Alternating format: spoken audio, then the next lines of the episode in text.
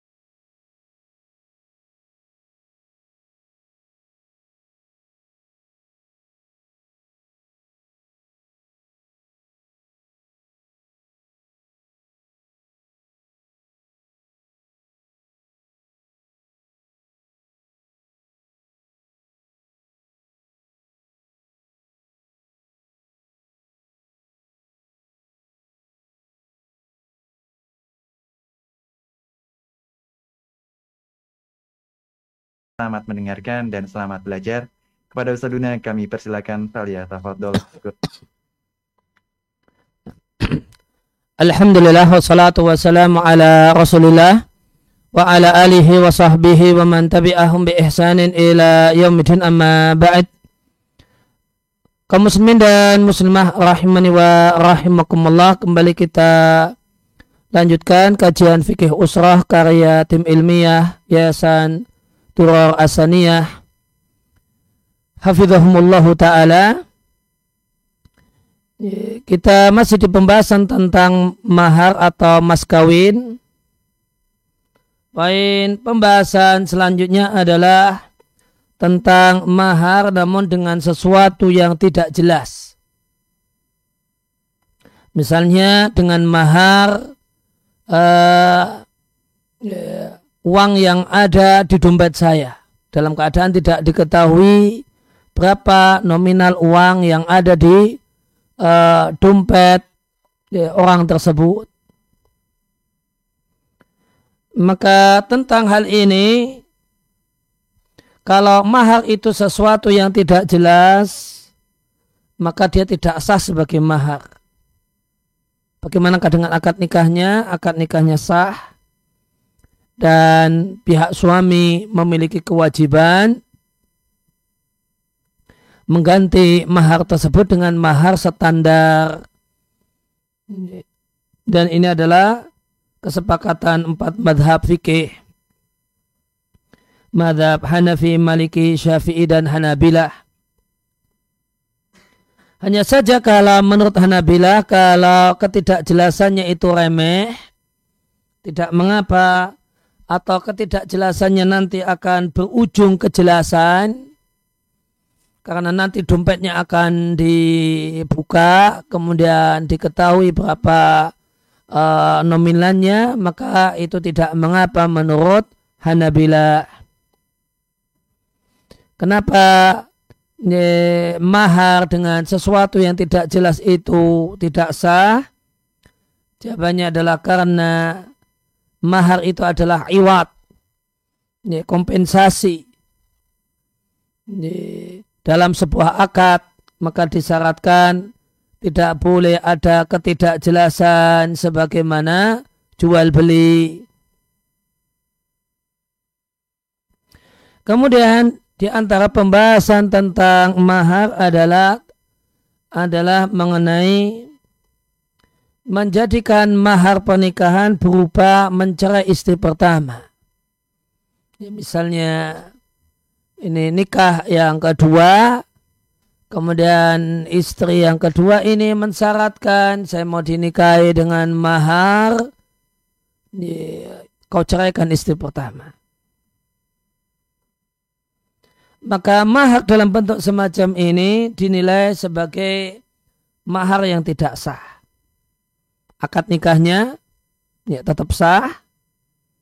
Lantas untuk istri ini akan ditetapkan baginya mahar standar. Demikian yang ditegaskan oleh demikian pendapat Hanafiyah dan Hanabilah. Dan kata Ibnu Qudama ini pendapat mayoritas para ulama.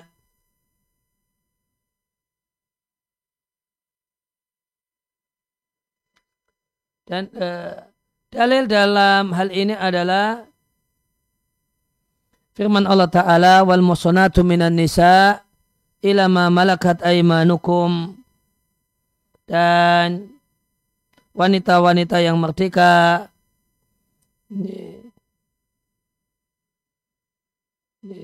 Maka di antara wanita yang haram untuk, untuk dinikahi adalah wal musonatu minan nisa wanita-wanita yang bersuami ilama malakat aimanukum kitab Allah alaikum. Demikian ketentuan Allah untuk kalian.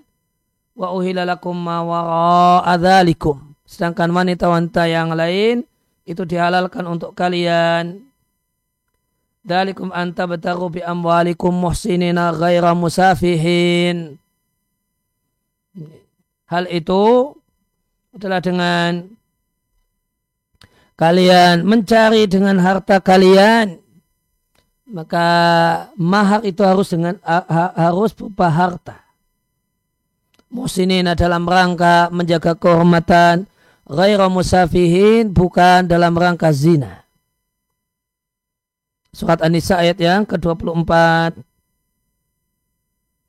Maka berdasarkan ayat ini, anta betaru bi amwalikum. Kalian mencari dengan harta kalian, terdapat dalil. Bahasanya mahar itu semestinya berupa harta. Sedangkan mencerai istri pertama itu bukan termasuk kategori harta sehingga tidak tidak sah dijadikan sebagai mahar. Kemudian dalil dari hadis dari Abu Hurairah radhiallahu anhu Rasulullah sallallahu alaihi wasallam bersabda La tas'alil mar'atu talaqa ukhtiha tidak boleh bagi seorang perempuan meminta talak saudarinya untuk menuangkan apa yang ada di piring saudarinya. Wal tangkih hendaklah menikah fa inna malaha maqdiralaha. Sesungguhnya jatah rezeki untuknya adalah apa yang ditakdirkan untuknya.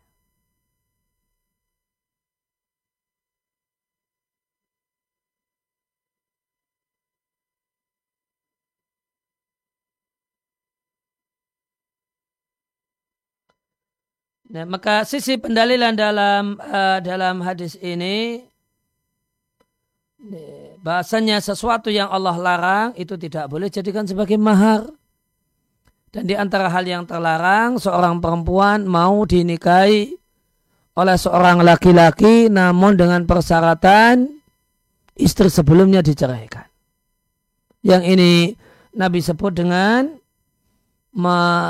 yang di antara faktor kenapa uh, kenapa minta istri pertama diceraikan adalah faktor kekhawatiran rezeki. Sehingga Nabi katakan untuk menuangkan apa yang ada di piring saudarinya yaitu istri pertama. Khawatir rezeki tidak rezeki gaji suami, penghasilan suami tidak cukup. Ya, maka sana ceraikan nanti uh, ceraikan istri pertama aku mau nikah dengan. Kemudian alasan yang lainnya adalah karena talak dalam ini menjatuhkan cerai pada istri pertama tidak layak itu dijadikan sebagai alat tukar pembayaran sehingga tidak layak untuk menjadi mahar Kemudian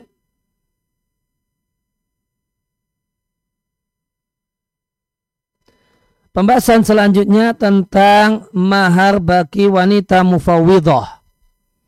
Ada satu uh, satu label dalam fikih pernikahan namanya at-tafwid fin nikah.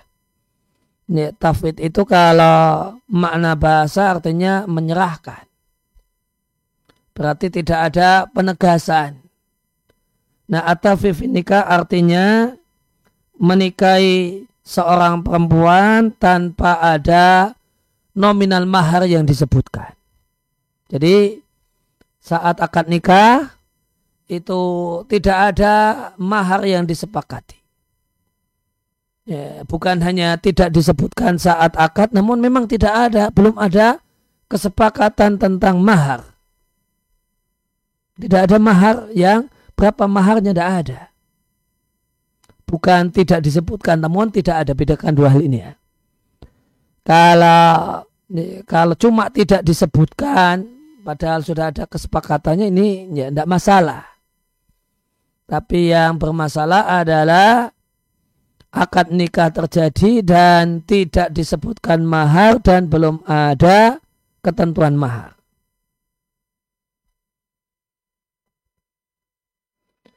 Maka tafwid itu ada dua macam. Tafwidul bud'i, tafwid kemaluan. Artinya adalah menikahi atau menikahkan seorang perempuan tanpa ada mahar yang telah ditentukan. Kemudian yang kedua ada namanya tafwidus sodak. Penyerahan atau pasrah dalam masalah mahar. Maka ini bentuknya adalah nominal mahar itu pasrah. Boleh jadi pasrah kepada pihak perempuan atau pihak perempuan pasrah pada pihak laki-laki atau keduanya memasrahkan besaran dan nominal mahar kepada orang ketiga.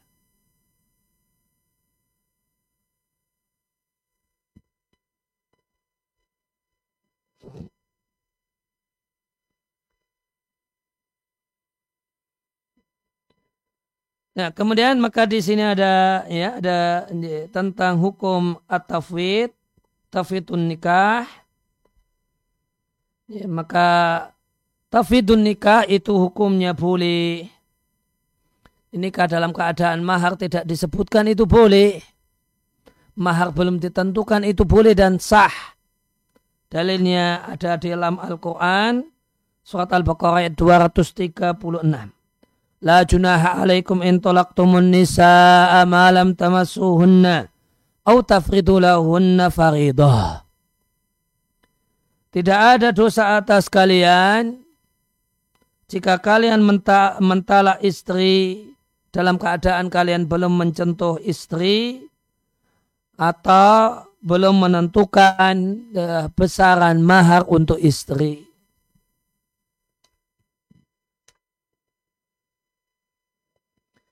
Maka di ayat ini disampaikan atau kalian belum tentukan besaran maharnya. Maka potongan ayat ini dalil bolehnya akad nikah tanpa disebutkannya besaran mahar. Karena tatkala seorang suami menjatuhkan talak, bolehnya talak dalam kondisi semacam ini, istri itu belum disebutkan besaran maharnya, ini menunjukkan sahnya akad. Sahnya akad tanpa disebutkan besarannya mahar. Maka ketika Al-Quran mengakui kalau ini istri, karena dia bisa diceraikan dan tidak ada cerai kepada selain istri ketika Al-Quran itu mengakui itu adalah istri yang sah ini menunjukkan bahasanya akad nikahnya sah padahal akad nikah telah terjadi tanpa ada penetapan mahar.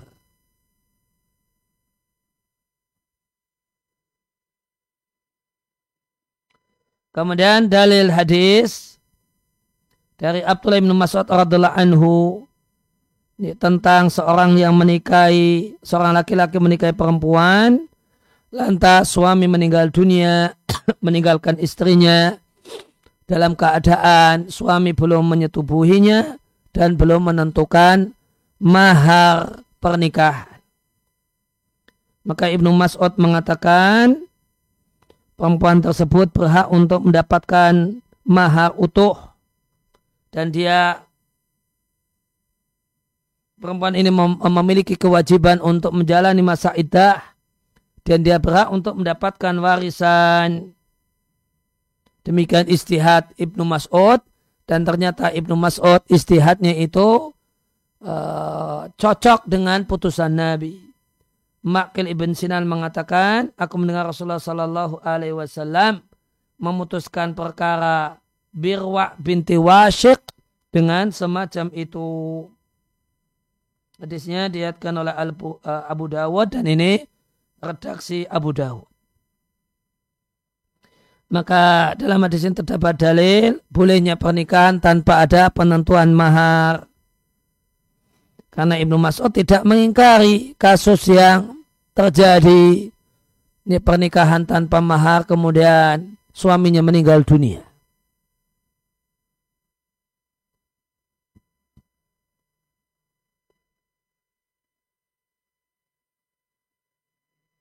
Kemudian dari Uqbah ibn Amir radhiallahu anhu, Nabi Shallallahu Alaihi Wasallam berkata kepada seorang laki-laki, maukah engkau kunikahkan dengan fulana? Laki-laki tersebut mengatakan mau. Nabi tanyai perempuannya, apakah engkau mau kunikahkan dengan fulan? Perempuannya mengatakan mau. Lantas Nabi nikahkan keduanya. Kemudian lelaki tersebut kumpul dengan istrinya dalam keadaan belum menentukan besaran mahar dan belum memberi apa-apa. Dan lelaki tersebut adalah di antara orang yang mengikuti perjanjian peristiwa perjanjian Hudaybiyah dan orang yang mengikuti perjanjian Hudaybiyah itu mendapatkan bagian dari uh, rampasan perang perang Khaybar. Tatkala dia hendak meninggal dunia sang suami mengatakan Rasulullah Sallallahu Alaihi Wasallam menikahkan aku dengan fulanah dan aku belum tentukan mahar untuknya dan aku juga belum ngasih apa-apa kepadanya. Maka aku jadikan kalian yang hadir di tempat ini sebagai saksi aku berikan kepada fulana sebagai mahar bagianku dari tanah khaybar. Maka perempuan tersebut mengambil bagian tanah jatah suaminya, lantas dia jual senilai seratus ribu dirham. Masya Allah banyak sekali ya. Demikian hadis yang diriatkan oleh Abu Dawud dan ini redaksi Abu Dawud dan yang lainnya.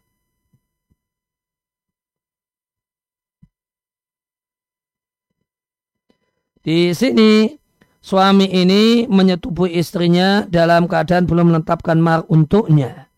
Maka ini dalil bolehnya nikah tanpa penyebutan besaran mahar dan itu adalah nikah yang sah.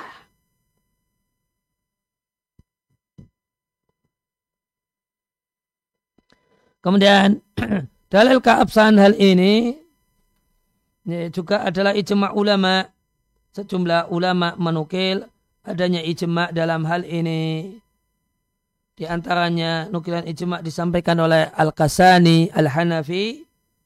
Beliau mengatakan tidak ada perselisihan bahasanya akad nikah itu sah tanpa ada penyebutan mahar.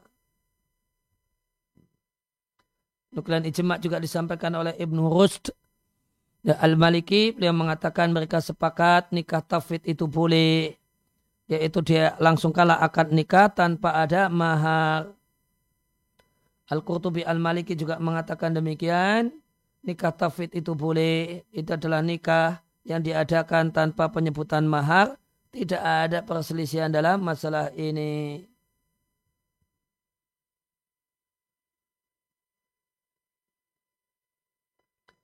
Kemudian uh, wanita yang nikah dalam keadaan belum ada penentuan mahar, yaitu jika ditalak sebelum dikumpuli dan sebelum ditentukan mahar besaran mahar untuknya, dia wajib mendapatkan mut'ah. Mut'ah itu e, pesangon karena diceraikan. Ini kalau untuk wanita yang belum dikumpuli, dalam keadaan belum juga ditentukan maharnya, sudah diceraikan, maka dia berhak untuk mendapatkan uang mut'ah atau pesangon perceraian, pesar, pesangon karena talak.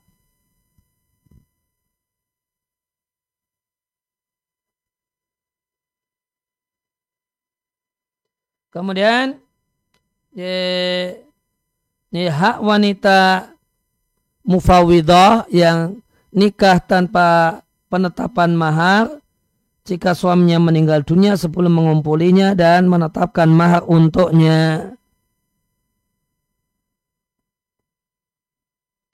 Maka wanita mufawidah yang menikah tanpa ada penetapan mahar itu wajib baginya mendapatkan mahar standar jika suaminya meninggal dunia sebelum mengumpulinya dan sebelum menentukan besaran mahar untuknya.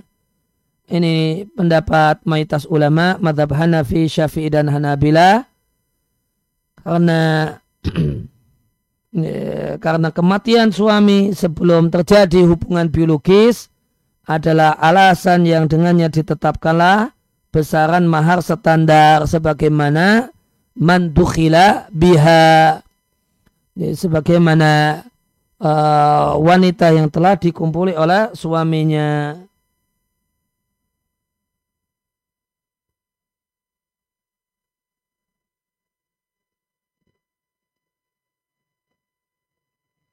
yaitu uh, beberapa poin seputar mahar dalam kajian kita kajian materi pengantar di kesempatan kali ini. Ala nabiyina Muhammadin wa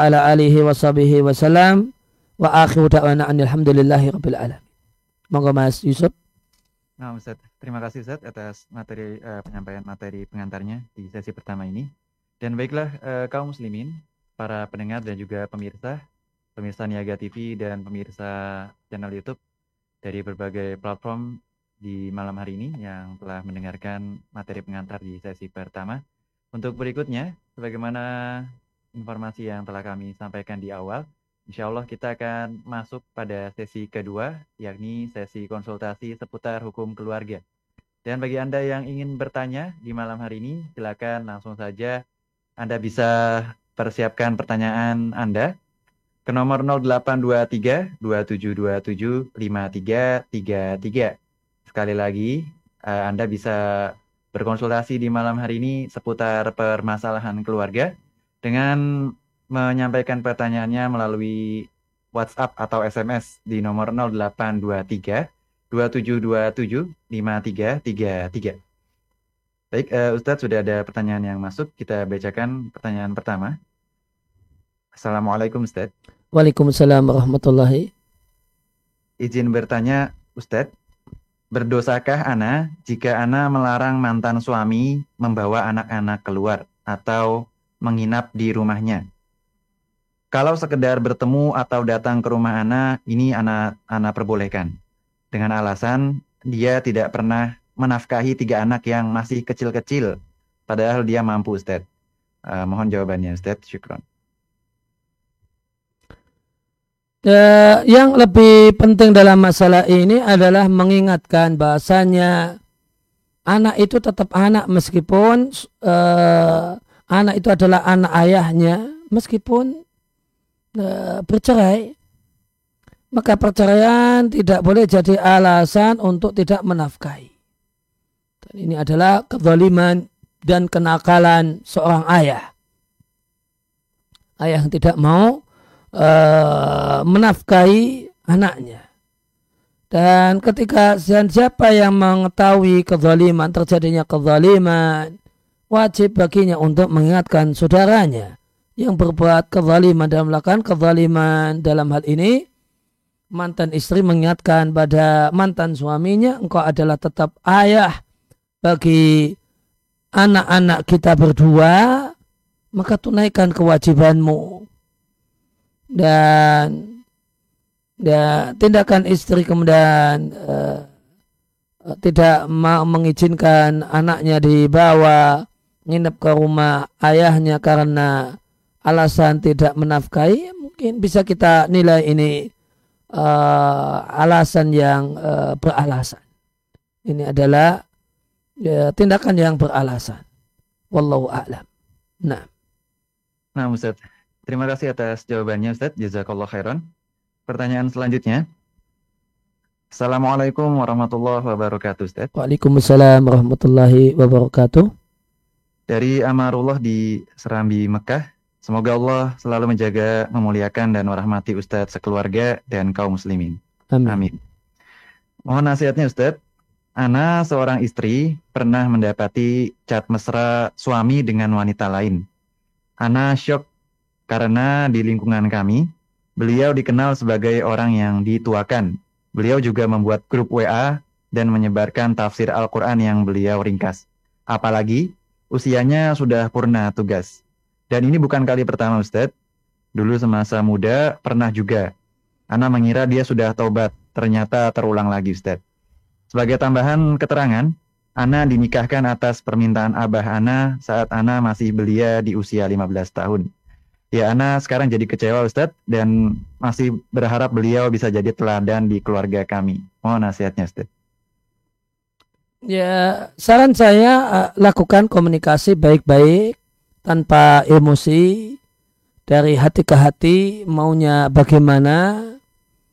Ya, jika kemudian maunya poligami, minta supaya uh, untuk segera menikahinya tempuhlah jalan yang halal, nikahi baik-baik jika memang punya kemampuan.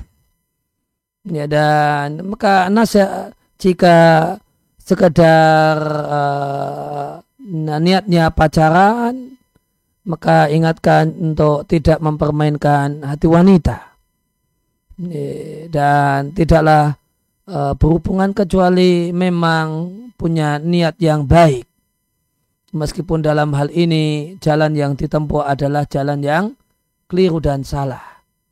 Yaitu di antara uh, materi yang materi yang bisa disampaikan dalam obrolan berdua sebagai suami istri dalam masalah ini, dalam kasus ini. Nah. Ya, terima kasih Ustaz atas nasihatnya. Jazakallah khairan. Kita bacakan pertanyaan selanjutnya. Assalamualaikum Ustaz. Waalaikumsalam warahmatullahi Bagaimana cara menumbuhkan rasa percaya diri dan semangat lagi setelah gagal menikahi seorang wanita? Jazakallah khair, Ustaz. Sadari bahwasanya wanita tersebut yang kemarin gagal dinikahi bukanlah satu-satunya wanita di dunia ini. Dunia itu tidak selebar daun kelor, Mas. Ya. Ada banyak wanita yang uh, ada banyak wanita lain dan ada banyak wanita yang lebih baik daripada dirinya. Dan sadari bahasanya Allah adalah zat yang maha bijaksana dalam takdirnya dan dalam syariatnya. Oleh karena itu maka tidak ada dalam takdir yang Allah kehendaki untuk terjadi satu hal yang tidak mengandung kebaikan. Ya, ya, sadari ada hikmah dan kebaikan di balik takdir ini, yaitu ya, hikmahnya adalah uh, boleh jadi uh, kita sangka bahasanya perempuan itulah yang terbaik dalam hidup kita, namun Allah tahu kalau dia itu tidak ya, bukanlah ya wanita yang tepat untuk hadir dalam kehidupan kita. Yakin hal itu. Dan ini tentu ini juga musibah. Dan respon musibah dengan sabar. Katakan Inna lillahi wa inna ilahi raji'un.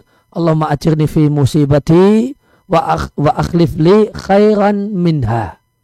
Setelah mengucapkan ucapan istirja, ya, maka katakanlah ya Allah uh, Allah Allah berilah pahala dalam musibah yang terjadi pada diriku dan gantilah musibah ini dengan sesuatu yang lebih baik gantilah perempuan yang tidak jadi kunikah itu dengan perempuan yang jauh lebih baik ucapan ini diucapkan ketika musibah itu pertama kali terjadi demikian juga setiap kali muncul kesedihan karena teringat peristiwa ini nah Nah, Ustaz, terima kasih atas nasihatnya. Jazakallah khairan.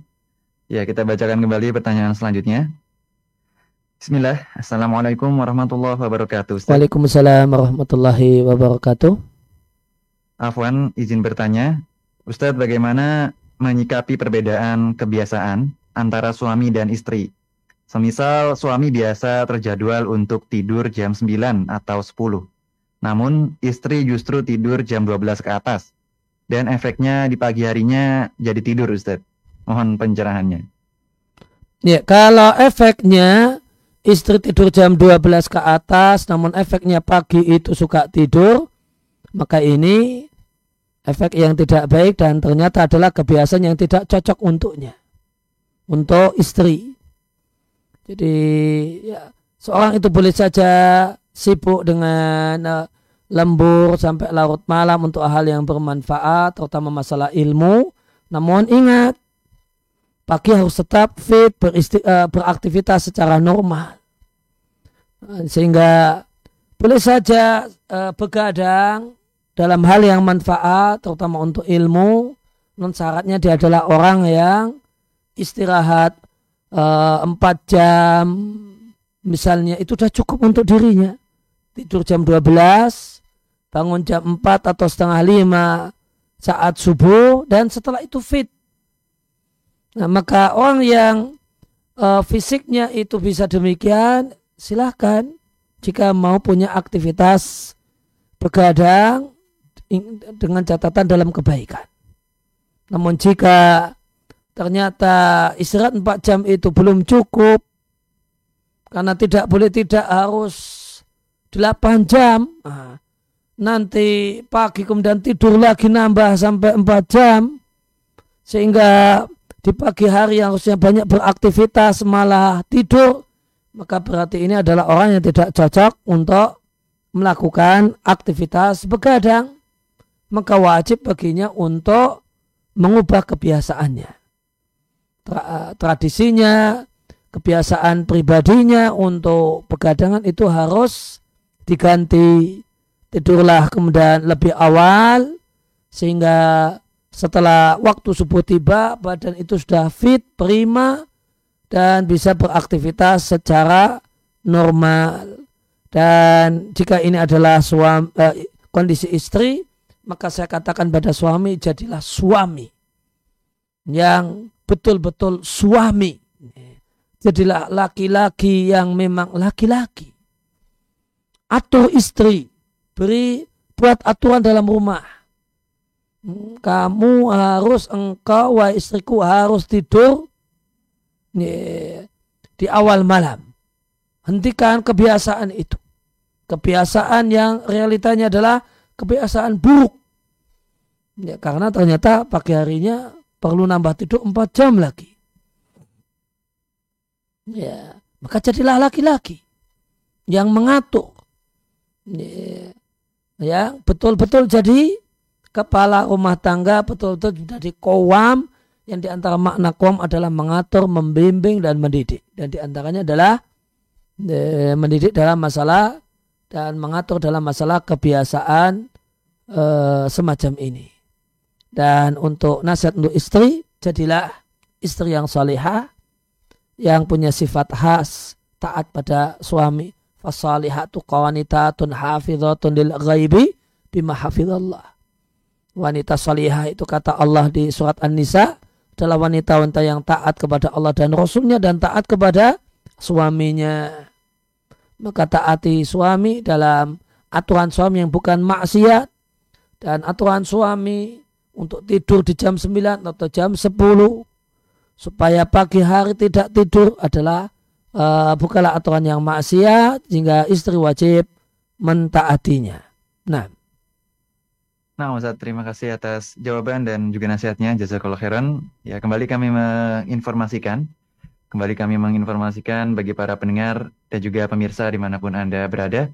Ya, saat ini kita masih berada di program acara kajian malam di kajian konsultasi seputar hukum keluarga bersama Al-Ustaz Aris Munandar Hafizallahu Ta'ala.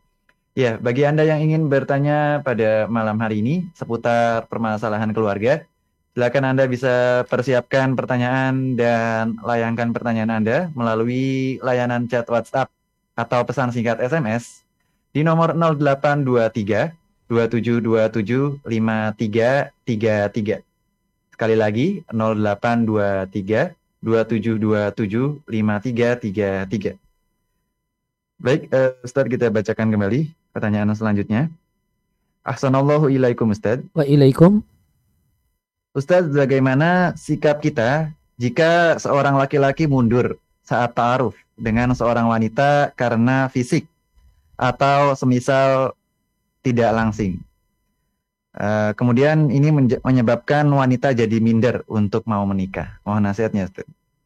Yang pertama wajib disadari bahwasanya uh, tidak lanjut karena ketidakcocokan, tidak serak dengan fisik uh, nama uh, fisik calonnya itu satu hal yang boleh baik untuk laki-laki ataupun untuk perempuan. Seorang uh, wanita sebagaimana laki-laki boleh uh, minta ini, pingin yang langsing, pingin yang ini. Maka wanita pun mendapatkan hak yang sama. Boleh saja dia pinginnya lelaki yang mancung, lelaki yang rambutnya demikian dan demikian. Karena tidak seperti itu dia dan memilih mundur. Dua-duanya adalah menjadi hak bersama. Ini kemudian uh, eh, nasihat saya untuk uh, untuk pihak laki-laki semestinya jika problemnya itu langsing eh, itu sudah diketahui ketika proses baru bertukar biodata. Kan ya, semestinya ada berat badan sekian tinggi sekian. Dari situ kan bisa diketahui ya ini ya, misalnya tingginya kemudian 160 namun ya, kemudian berat badan ideal itu kan dikurangi 100. Berarti maksimal ya, berat badannya 70 supaya uh, atau 60 karena tadi 160 misalnya. Ya, maka berarti berat badan maksimalnya ide, supaya maksimal ideal 60. Lebih dari itu berarti sudah tidak lagi ideal. Kok ternyata berat badannya 70 padahal tingginya 160 seharusnya tidak perlu sampai derajat eh, sampai tahapan nazar sudah mundur sejak eh, bertukar biodata. Ya, jangan maka hal-hal yang sudah bisa diselesaikan di tahapan tukar biodata ya, selesaikan di situ. Ya, kemudian yang kedua, kemudian nasihat untuk pihak perempuan perlu disadari bahwasanya uh, kesukaan laki-laki tentang masalah berat badan itu beragam. Tidak kemudian semua laki-laki hanya suka kalau langsing. Ada yang laki-laki yang suka, kemudian wanita yang berisi. Bahkan perlu diketahui di masa Nabi, eh, parameter cantik itu gemuk. Wanita cantik di masa Nabi itu gemuk. Kalau nggak gemuk itu nggak cantik. Nah, meskipun ya parameter kecantikan itu bisa berubah dengan perubahan zaman dan perubahan tempat. Jadi zaman Nabi gemuk itu uh, salah satu unsur penting untuk jadi wanita cantik di zaman ini. Gemuk itu dinilai oleh banyak orang sebagai penghilang kecantikan. Yeah. Namun ya tidak semua laki-laki punya harga mati. Kalau misalnya tidak langsing maka tidak mau tidak. Itu ya nasihat saya bahasanya tidak semua laki-laki seperti itu. Kemudian demikian juga patut untuk di uh, kemudian di sisi yang lain maka segera berdamai dengan hati, jangan segera move on gitu. Setelah itu ya tidak salah kemudian melakukan upaya-upaya untuk diet, uh, melangsingkan badan, ikut kegiatan uh, atau melakukan aktivitas senam dan sebagainya untuk lebih uh, agar fisik itu lebih bagus karena ya, karena seimbang dengan ya, tinggi badan atau ya proporsional dengan tinggi badan demikian. Ya, nah Ustaz, Terima kasih atas nasihatnya, jazakallah khairan. Kita baca kembali pertanyaan selanjutnya. Bismillah, ahsanallahu ilaikum Ustaz. Waalaikum. Bagaimana jika mendapati keraguan ketika proses ta'aruf soal penampilan fisik calon suami? Apakah kriteria fisik sangat berpengaruh saat hidup bersama setelah nikah, Ustaz? Ya, yang pertama tentang keraguan, maka prinsipnya ya, hendaknya ya, nikah itu dimulai dengan suasana kondisi ada kecenderungan. Kalau tidak ada kecenderungan namun yang ada adalah keraguan, maka silahkan untuk tidak melanjutkan uh, proses berikutnya. Ya, kemudian yang kedua berkenaan dengan peran fisik, maka yang paling kalau orang itu telah uh, berumah tangga, maka semua orang akan sadar Bahasanya yang paling pokok adalah attitude, yang paling pokok adalah akhlak dan adab. Ya, meskipun tidaklah diragukan, ya, fisik juga mempengaruhi uh, kenyamanan hati. Kalau fisik ini adalah fisik yang tidak nyaman untuk dipandang sehingga tidak nyaman di mata dan plus tidak nyaman di hati, maka ini akan jadi uh, problem dan hambatan uh, dalam perjalanan rumah tangga ini. Dia akan menjadi gulma dalam perjalanan rumah tangga ini. Eh, maka meskipun nih, hal yang paling asasi nih, nih, ya, dibuktikan oleh pengalaman orang-orang semua orang yang berumah tangga adalah attitude. Gimana kualitas perilaku. Nah. Nah, Ustaz, terima kasih atas jawabannya Ustaz. Jazakallah khairan. Ya, pertanyaan selanjutnya. Nah, Bismillah izin bertanya Ustadz. Kita sadar bahwa diri ini masih belum baik, sehingga jika ingin mendapat pasangan yang baik, maka harus memperbaiki diri sebelum menikah. Apakah memperbaiki diri sebelum menikah itu salah niat Ustadz? Mohon jawabannya. Iya, itu salah niat.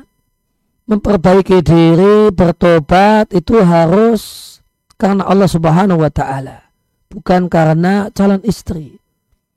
Wa tubu ilallahi jami'an ayuhal mu'minun.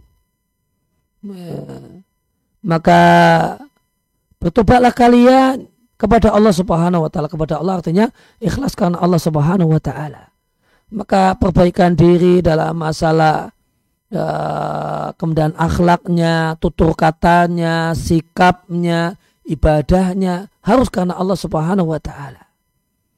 Ini, ini bukan karena dunia.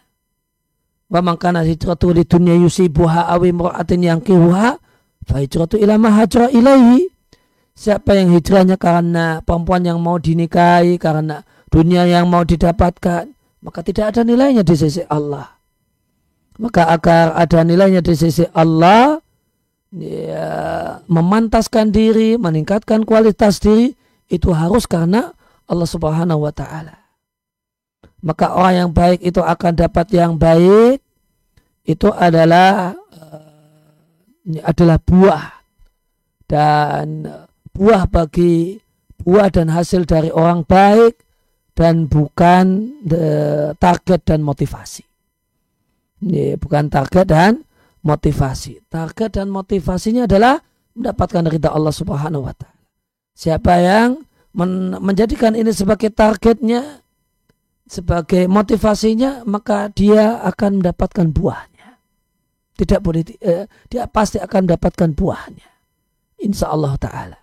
Maka luruskan niat, perbaiki niat, ini, karena dalam masalah ini karena jika niatnya karena menikah dengan ini, dengan karena menikah akhirnya ternyata sudah memperbaiki diri ternyata tidak kunjung dapat jodoh tidak nikah nikah akhirnya kecewa. Ini, kenapa sudah susah payah memperbaiki diri? Karena ternyata tidak dapat uh, hasil yang diharapkan. Oleh karena itu perbaiki niat. Nah, jadikanlah karena Allah Subhanahu wa taala dan sampai uh, nanti insya Allah Allah Subhanahu wa taala akan datangkan buahnya. Nah. Nah, Ustaz, terima kasih atas nasihatnya, Ustaz. Jazakallah khairan. Dan mungkin satu pertanyaan terakhir uh, di malam hari ini, Ustaz. Iya. Yeah. kita bacakan pertanyaan terakhir, Ustaz. Assalamualaikum, Ustaz. Waalaikumsalam warahmatullahi Uh, Ustadz, apakah perceraian harus disahkan oleh negara? Dan apakah perlu untuk mengurus ke pengadilan agama atau hanya sekedar ucapan saja Ustadz? Ya, maka ada aspek agama yang merupakan uh, hukum sehakiki di sisi Allah Subhanahu wa taala perceraian itu berdasarkan lisan suami. Namun nanti uh, ketika ingin namun ya, ya tetap perlu jika memang telah bertekad bulat untuk cerai maka setelah kemudian sudah dinilai cerai menurut agama maka selesaikan secara administrasi. Agar ketika nanti mau nikah lagi ya maka bisa nikah secara uh, legal dan secara bisa sempurna legalitasnya sehingga nanti dampak-dampak dari legalitas itu bisa terwujud. Ini ya, jika memang uh, memang itu sudah menjadi kebulatan hati. Namun kalau ternyata uh, pernik uh, talak itu belum jadi kebulatan hati karena ternyata dirujuk, ya sudah jangan di uh, tidak perlu di uh, berarti diurus talaknya ke pengadilan agama karena ternyata dirujuk. Sehingga nanti kalau memang sudah tidak, memang sudah tekad bulat untuk uh, untuk kemudian berpisah, barulah kemudian diurus ke pengadilan agama. Sehingga secara agama boleh jadi sudah talak dua, namun secara administrasi nanti yang keluar surat uh, terjadi talak satu ya demikianlah yang uh, dan ini satu hal yang mungkin terjadi demikian ya ya sudah. Tidak uh, mengapa tidak mengapa dalam artian ya demikianlah yang ada.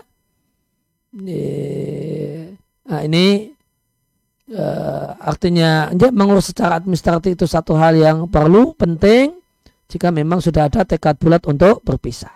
Ya demikian.